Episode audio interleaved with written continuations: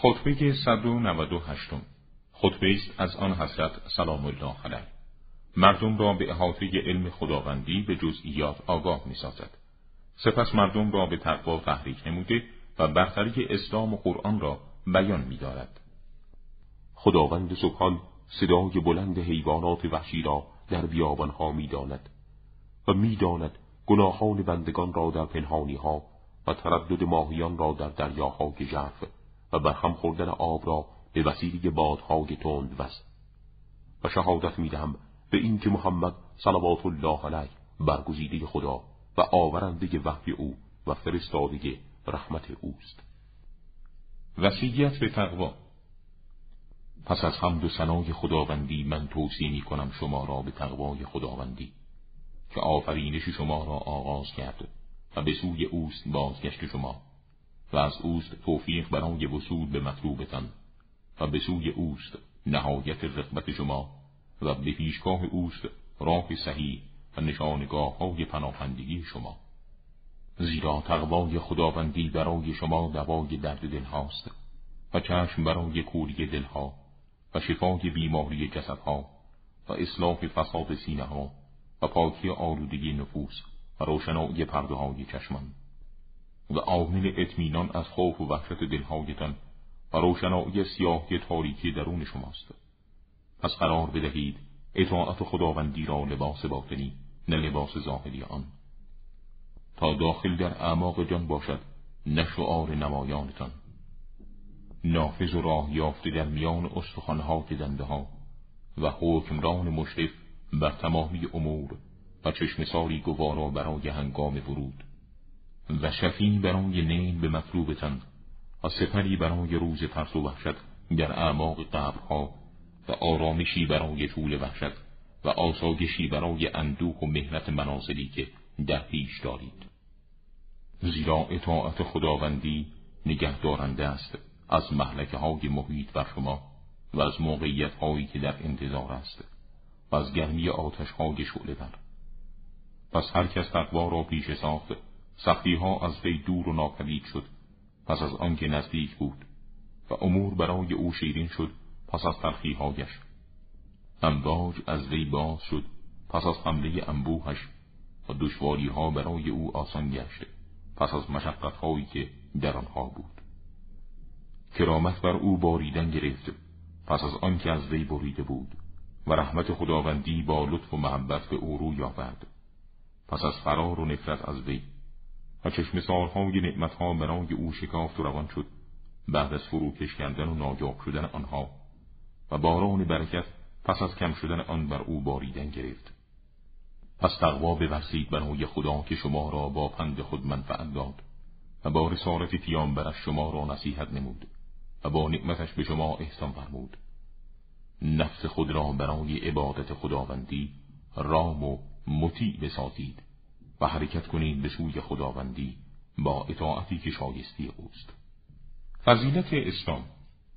سپس این اسلام آن دین خداوندی است که برای خود برگزید و تعبیه کرد و با نظاره بر آن به جریان انداخت و شایسته ترین بندگان خود را برای تبلیغ آن دین به بندگانش انتخاب فرمود و ستونهایش را بر محبت خود بنا نهاد ادیان جعلی دیگر را با عزت و عظمت این دین زلیل ساخت.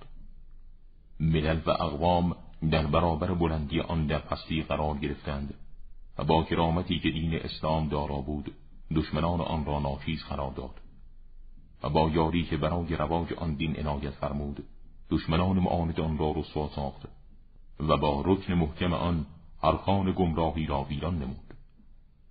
و کسی را که تشنه سعادت دنیوی و اخروی است از حوزهای آن سیراب فرمود و آبگیرهای آن را برای کسانی که بخواهند از آنها سیراب شوند پر و مالا مال نمود.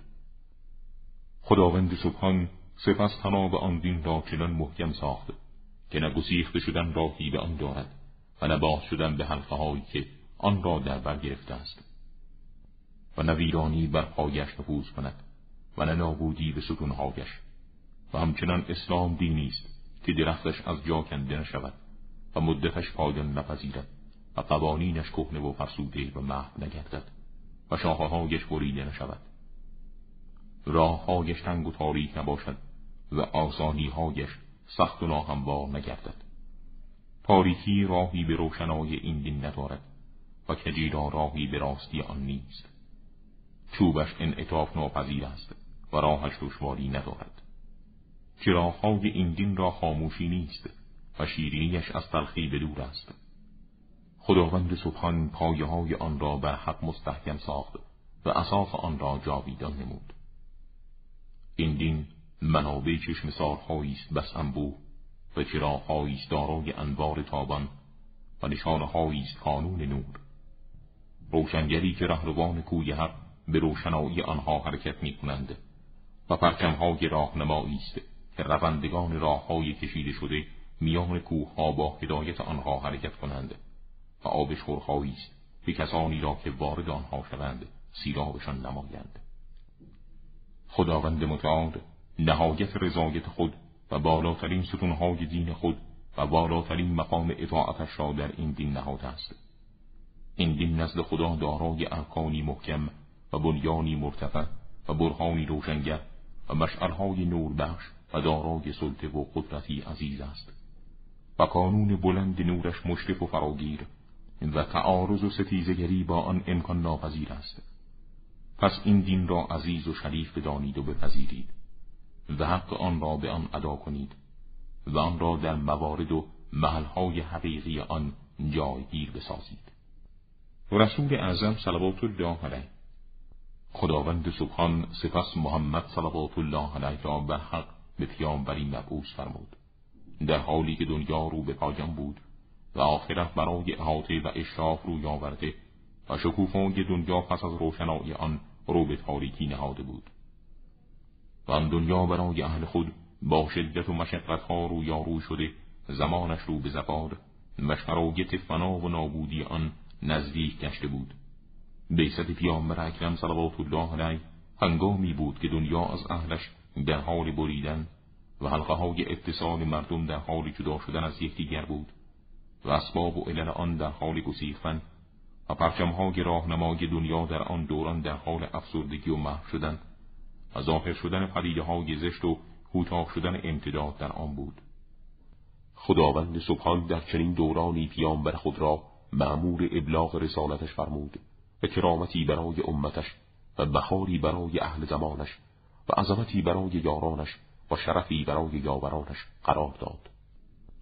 قرآن کریم خداوند متعال سپس کتابی روشن و روشنگر بر او فرو فرستاد که چراغهایش خاموش نشود و کانون نوری که شعلههایش فرو ننشیند و دریایی که جرفای آن درک نگردد و راه راستی که رهروش گمراه نشود و شعایی که روشنای آن به تاریکی نگراید و جدا کنندی حق و باطل از یکدیگر است که برخانش هرگز راکت نگردد بیان سریحی که ارکانش ویران نشود و شفا و تندرستی که حراسی از بیماری ها به دنبال ندارد و عزتی که یارانش هرگز مطلوب نگردند و حقی که کمک کنندگانش هرگز دلیل نشوند.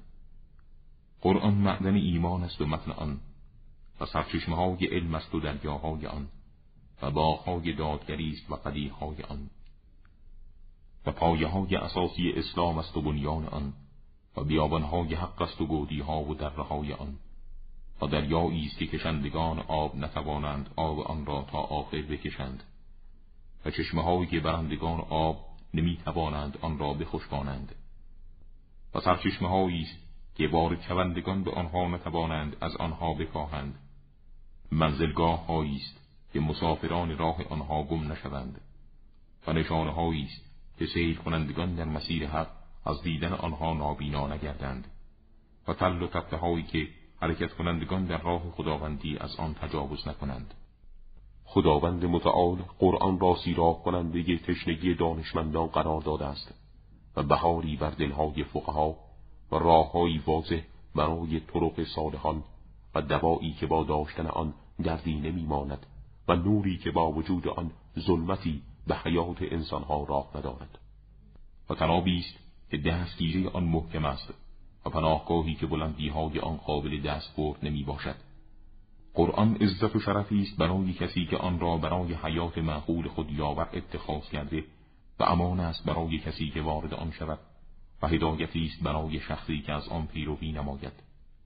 و عذر است برای آن انسان که خود را به آن نسبت بدهد و دلیلی است روشن برای کسی که در سخن گفتن به آن استناد کند و شاهدی است راستین برای آن انسان که به وسیله آن احتجاج کند و عامل پیروزی برای شخصی که با آن استدلال کند و رهبر شایسته برای کسی که از آن برخوردار شود و برنده کسی که از آن بهره گیرد و نشان برای آن انسان که با هوشیاری و فراست در آن بنگرد و سفری نگه دارند برای شخصی که بنوان سلاح از آن کمک بگیرد و دانش برای کسی که آن را دریابد و بپذیرد و حدیث برای کسی که آن را روایت کند و حکم است برای شخصی که حکم کند.